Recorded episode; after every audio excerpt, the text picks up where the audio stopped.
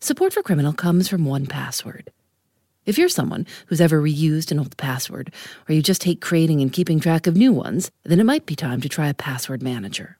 1Password generates as many strong, unique passwords as you need and securely stores them in an encrypted vault that only you have access to. All you have to do is remember one strong account password that protects everything else. Right now, our listeners get a free two-week trial for you and your family at onepassword.com slash criminal. That's the number one, password.com slash criminal for two free weeks. onepassword.com slash criminal. Hi, I'm Johanna Ferreira, content director at Pop Sugar Juntos. Juntos is all about celebrating Latin culture, pride, our many intersectional identities, and joy.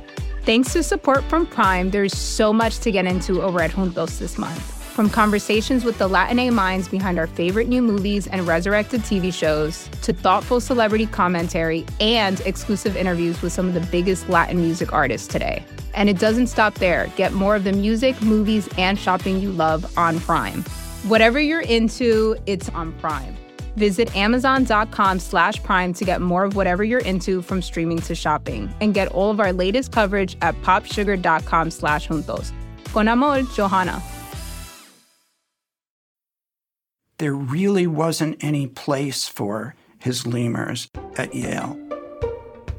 In 1959, an anthropologist named John Buettner-Janusch started making trips from New Haven to Madagascar to collect lemurs. And there are all these very funny stories, local stories, in the New Haven Register about the lemurs getting out of their cages or the labs and climbing up to the top of some of those beautiful buildings and crying out. So people were getting very impatient with all of his lemurs. We're hearing about John Buettner-Janusch, everyone called him BJ, and his lemurs from author Peter Kobel. According to one story in the New Haven Register, a pregnant lemur once escaped and crawled out the window. She climbed up a drain pipe to a fourth story ledge. BJ tried to lure her down. He was terrified. Eventually, the fire department was called and she was rescued. Lemurs are only found in the wild in Madagascar many lemur species have become extinct, and in 2012, they were named the most endangered mammals in the world. There are more than 100 species of lemur. They can be as little as one ounce or as big as 20 pounds. Some have long black and white striped tails. Some are kind of bald. Every lemur I've seen has round, expressive eyes. BJ was one of the first Americans to study lemurs, and he's inspired generations of lemur researchers since. In 1964, he visited Duke University in Durham, North Carolina, to give a talk about lemurs. A biologist named Peter Klopfer attended that talk. Back then, he was a newly tenured Duke professor his field of study was mother infant bonding, mostly in goats and deer. Peter Klopfer says he didn't even know what a lemur was. So he was surprised how much he enjoyed BJ's talk. He was so intrigued that he introduced himself to BJ after. The two men hit it off. They talked about research. Peter invited BJ to visit the land where he studied his goats and their babies. BJ was amazed the Duke gave Peter so much space to keep his animals. All he had for his lemurs at Yale were cages. And he knew that they weren't behaving normally in the cages. And he'd seen them in the wild in Madagascar. The aesthetics of a caged animal that you've known in the wild are not pretty. And he said, Wow, you've got all this space. I've got these animals in tiny little cages because Yale won't let me have any space for proper facility. If I let you use my lemurs for your study, will you let me have space to house them? He wanted to give them some freedom. Exactly. Peter Klopfer and BJ came up with a plan to work together. It took about a year to put in motion. BJ got a job teaching at Duke, and Peter continued researching mother infant bonding, but in lemurs instead of goats. BJ brought about 90 lemurs to Durham and put them in a goat barn on Peter's research land. Then they had to figure out a way to make the land safe and workable for 90 active primates, a much harder challenge than dealing with a bunch of goats. Lemurs are good climbers, which makes them very good at escaping. And some, like mouse lemurs, are so small they can easily slip through cracks. It took almost a year. We got the facility built with sizable runs, both indoors and outdoors, and fencing that allowed us to let the larger lemurs loose altogether in the forest, which we were able to properly fenced and lemur proof.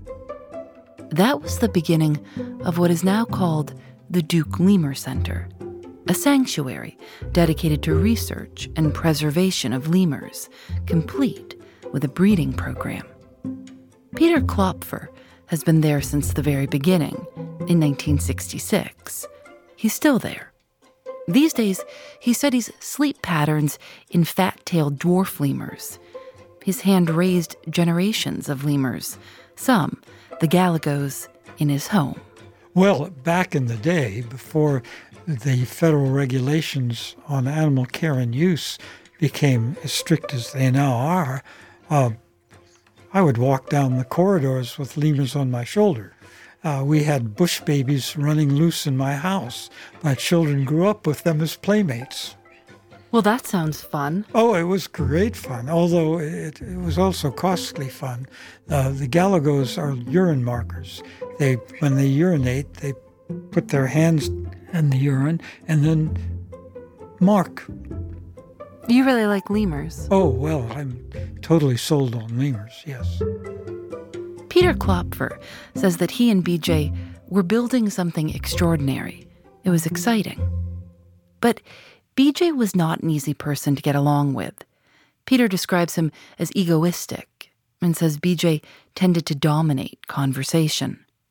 According to author Peter Kobel, BJ stood out at Duke. He dressed up for everything bright suits from Saks Fifth Avenue, huge horn rimmed glasses. His short hair was dyed blonde.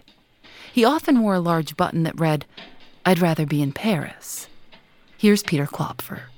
He was the sort of person who captured your attention and was always on center stage. Loud, ebullient, conspicuous. He dressed in a very flashy manner. You never saw neckties as brilliant as his. Uh, and one day it would be in conjunction with a formal three piece suit, and the next day he would be wearing a Nero jacket with a brightly colored sash. Uh, he was colorful. During his time at Duke, BJ's career took off. He wrote two successful anthropology textbooks. Students loved him, voting him among the best professors on campus. He sometimes signed his letters lemurologically yours. Things were going well for him at Duke, but BJ didn't like living in Durham much. He said it was a cultural backwater. His wife, Vina, agreed. They got out of town as much as they could, often flying to New York just to see an opera. The relation with Vina was more akin to the relationship between two Siamese twins.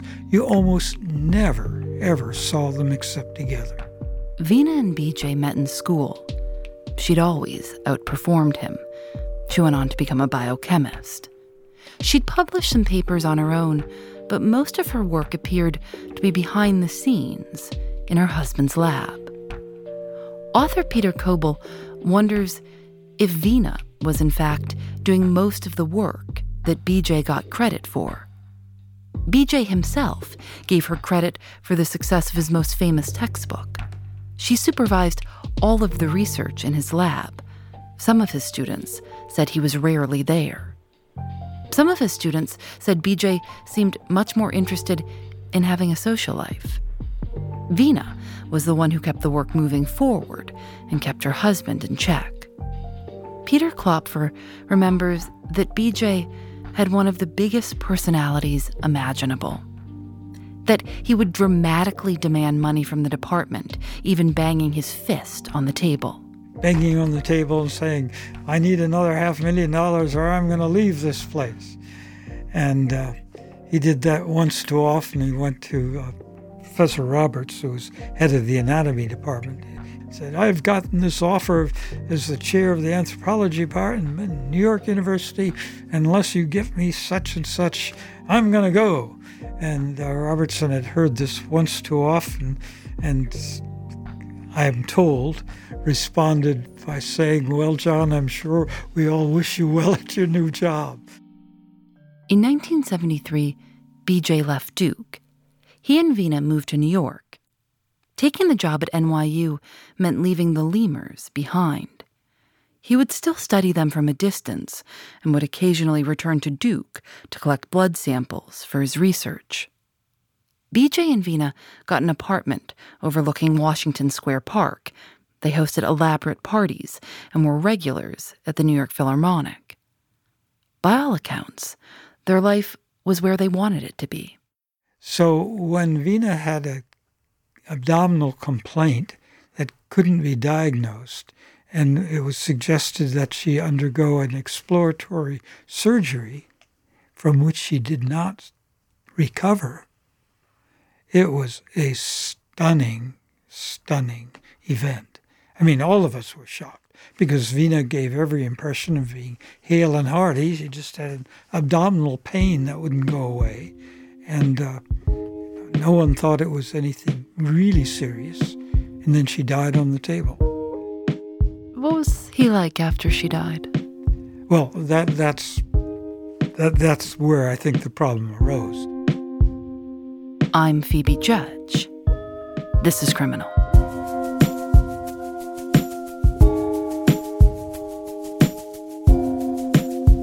After Vina died, BJ's research nearly slowed to a halt. The National Science Foundation withdrew funding. BJ was furious. His work in the lab at NYU continued, but now on a much smaller scale. On paper, BJ was still studying lemur blood, but in practice, no one working in the lab was quite sure what he was doing. One of his graduate students described him as a social gadfly he started spending a lot of time in Greenwich Village, going to gay bars. His hours at work became unpredictable, and when he did come into work, his behavior was odd.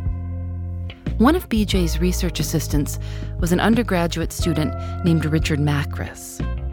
One day, BJ asked Richard Macris to meet him at the lab. It was a Saturday. There weren't many people around. When Richard got to the lab, BJ announced that they'd be making something called an acetyl anthranilic acid. BJ said it was for lemurs. Richard didn't believe him. He started taking detailed notes of the goings on in the lab. He told another professor what BJ was doing, and that professor, Clifford Jolly, snuck into the lab to take photographs and collect chemical samples. He sent them to the DEA to be tested. BJ was making methaqualone, better known by its brand name, Quaaludes, a sedative that was very popular in the 1970s. Sometimes people called them disco biscuits. The DEA immediately began an investigation. Besides Quaaludes, they found traces of LSD, including something BJ allegedly planned to sell as a quote, chemically pure form of synthesized cocaine. He'd been using NYU's lab to make party drugs, and his students were helping him, some knowingly, others not. BJ knew his students would be interviewed by law enforcement, so he gave them some advice.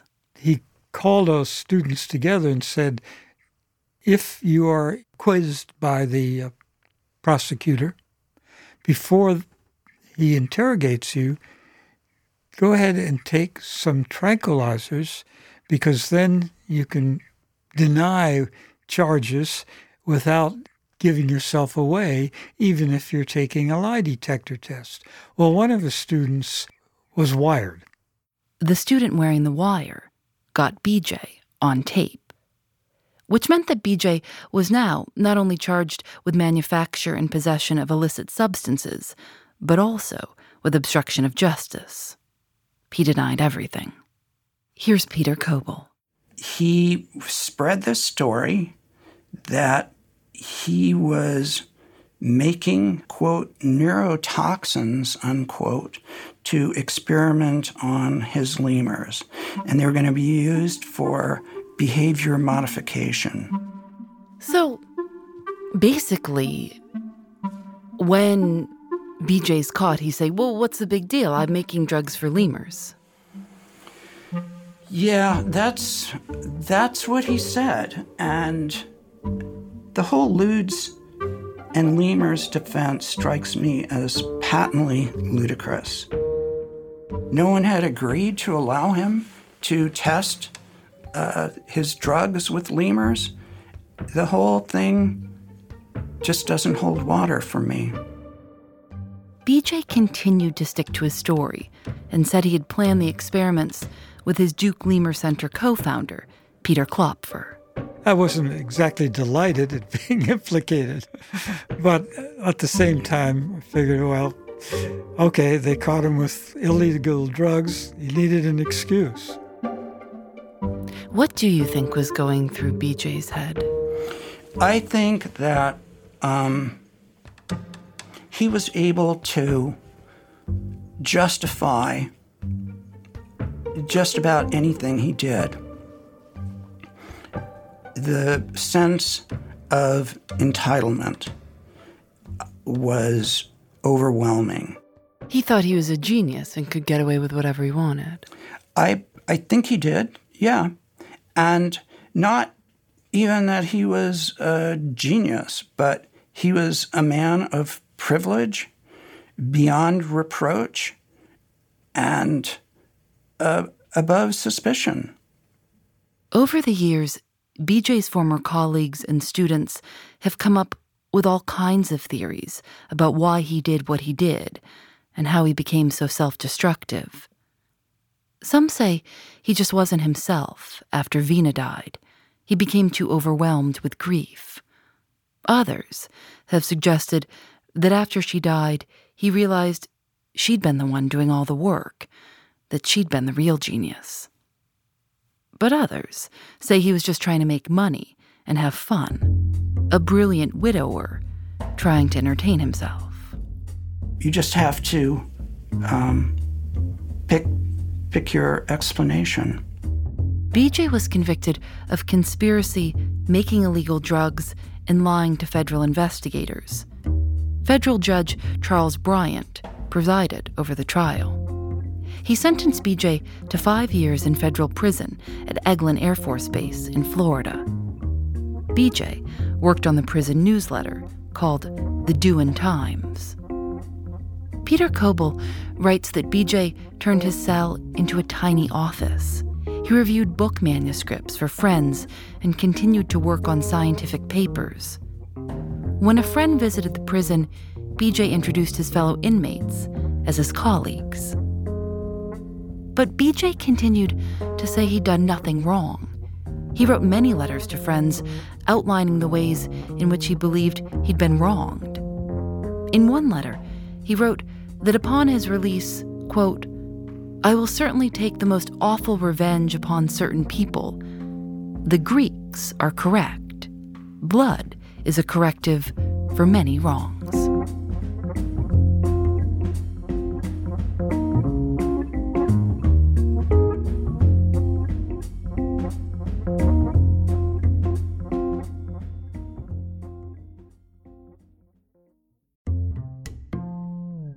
To 1Password for their support. It can be annoying to create so many new, unique passwords with arbitrary numbers, symbols, and letters every time we need one. And then once we've created one that works, we have to try to keep track of it and not reuse it anywhere else. And not choose anything that's easy to guess or remember. 1Password can take care of all of that for you. 1Password generates as many strong, unique passwords as you need and securely stores them in an encrypted vault that only you have access to. It uses industry leading security to bring private, secure, and user friendly password management to everyone. With 1Password, you just need to remember one strong account password that protects everything else. It's a great way to keep things organized and private, so you'll no longer need to keep tabs on a bunch of long, convoluted passwords or reuse the same one ever again. Join the millions of users and over 100,000 businesses who trust 1Password's award winning password manager. Right now, our listeners get a free two week trial for you and your family at onepassword.com slash criminal.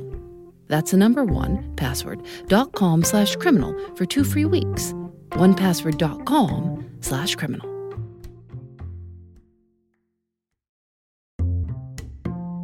Support for Criminal comes from Factor.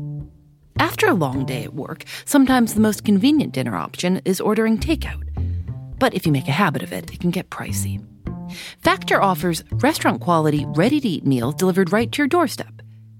Factor's meals are both nutritious and tasty, and you can choose from more than 35 different options weekly. They have a variety of meal types to fit your needs too, like keto, calorie smart, vegan, and veggie, and more, with plenty of delicious add ons also. I've tried Factor meals myself. Lately, I've enjoyed their shredded chicken taco bowl and Thai roasted vegetable green curry. You can get as much or as little as you need by choosing 6 to 18 meals per week. You can also pause or reschedule your deliveries anytime. Head to factormeals.com slash Phoebe50 and use code Phoebe50 to get 50% off your first box, plus 20% off your next box. That's code Phoebe50 at factormeals.com slash Phoebe50 to get 50% off your first box, plus 20% off your next box while your subscription is active. BJ was released from prison on parole in September 1983. He went back to Wisconsin, where he grew up. He wrote in letters to friends that he spent his time baking cakes, gardening, and taking trips to Lake Superior. He wrote that he planned to return to Madagascar and that he was applying for a grant, but no university would hire him. And for some time, he was sort of an intellectual hobo, sleeping on people's couches, house sitting pets.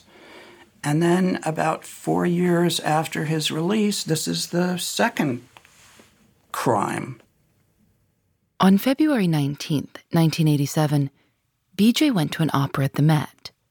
He saw Mozart's La Clemenza di Tito, an opera about revenge and attempted murder. After it ended, he headed home. He was house sitting for a friend in Greenwich Village.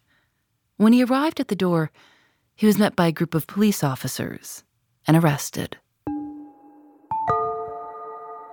A few days earlier, on Valentine's Day, a woman had received a box of Godiva chocolates in the mail. They were addressed to her husband, federal judge Charles Bryant. Inside the package, there was a Hallmark card, signed only with a question mark. The judge's wife ate four pieces of chocolate and became extremely sick. She lost consciousness and wasn't found until Judge Bryant came home from work and rushed her to the emergency room. She was in critical condition for several days, but survived. The FBI determined that each piece of chocolate in the box had been poisoned with a different toxic substance. One piece, uneaten by the judge's wife, could have killed her. And when the FBI tested the outside of the Godiva box, they found a fingerprint. He started making these candies, and he always fashioned himself as a gourmet cook, and he made these candies he also fashioned these poisons from fairly esoteric substances. And he made these candies and put them all in a Godiva chocolate box and sent them to the judge out in Westchester on Valentine's Day in 1987. So it'd been about four years since he'd been released. Uh, so it just goes to show, you know, how long he could hold grudges. Police later learned that BJ had sent boxes of chocolate to several other people he felt had wronged him, including someone who'd once denied him tenure. In the end, everyone recovered. At BJ's arraignment, the New York Times reported he was weary looking, apparently ill, and wearing a hearing aid. He pled guilty to the attempted murder of Judge Bryant. Peter Klopfer wonders if this was all part of some kind of plan. Do you think that he wanted to get caught? Oh, I, I, there's no doubt in my mind. He was inviting. I mean, this was a this is a brilliant man. Whatever else you may say about him, you don't send poison chocolates to a federal judge and stay free on the street to talk about it. Not if you send them in a way that invites discovery and arrest, which is what he did, of course. He practically had his return address on the parcel. In the apartment kitchen, all of the poison paraphernalia and the chocolates, they were laid out as if on display. That furthermore, the package was mailed from a mailbox at the corner where his apartment was. Why did he want to get caught? My guess is that he just, Nina's dead, my life is over. Let, let's let's end it. And so he sends these poison chocolates, knowing that that's going to send him up for life because he did it in a way which invited discovery and arrest. This is not a mistake. BJ was sentenced to 40 years in prison. He was sent to the Supermax prison in Marion, Illinois, the prison that had been built to replace Alcatraz. He started working on a new book about the lemurs of Madagascar, and like before, BJ stayed up to date on the latest scientific journals, subscribed to opera news, and exchanged letters with his friends, especially with Peter Klopfer. What was his mood in those letters? He was clearly despondent, but mind still actively working, still coming up with ideas, kept asking me to look up particular papers, summarize the contents for him. Uh, I did ask him, What on earth led you to do this? And he said, I really don't have any recollection of having done it. But if I did do it, I deserve to be in prison. Even though BJ had tried to implicate Peter in his quaalude making scheme and had attempted to murder a federal judge, Peter says he wasn't angry at his friend. He felt sorry for him and says BJ needed to be protected from himself. They'd write long letters reminiscing about their trips to Madagascar Peter would update BJ about what the lemurs were up to in Durham. One day, Peter got a different kind of letter from BJ. And so he wrote to me one day and said, I've just discovered that I'm HIV positive and probably have AIDS. This was back when there was no antiviral medication. When you had AIDS, you had a death sentence. BJ died at the age of 67 in a prison hospital. He was cremated, and his ashes were spread on Cranberry Lake in Wisconsin, near where he grew up. When was the last time you heard from him? Just about the time he entered the hospital with his uh, final bout of pneumonia. Just before he died. What was? What did he say? He was. He knew he was dying. He said, "I have a, I have a severe pneumonia and I don't expect to recover. And then he went on to talk about some, one of the scientific issues we'd been discussing. You know, the, the people throughout your lifetime, there may be five or six that are real characters that you come across.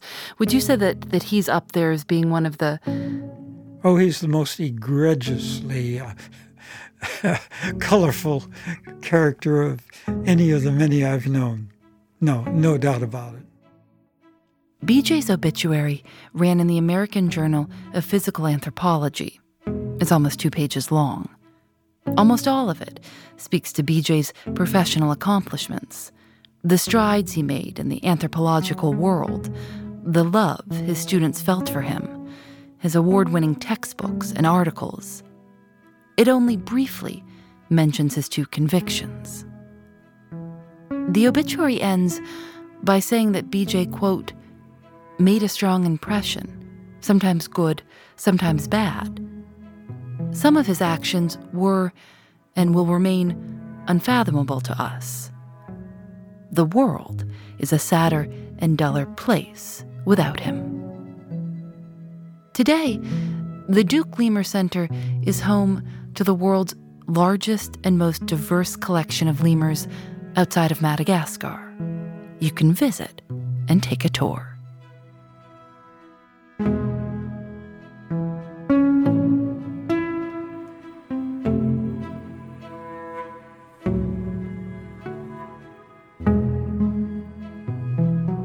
Criminal is created by Lauren Spohr and me.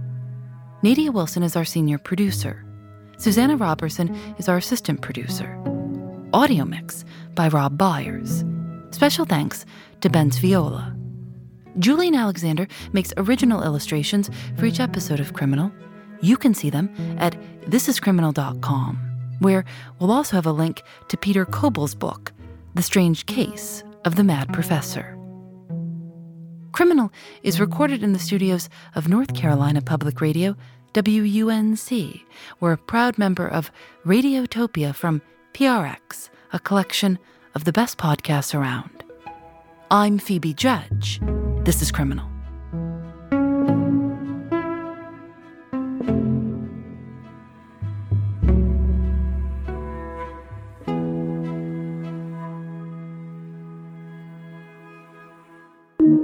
Radiotopia.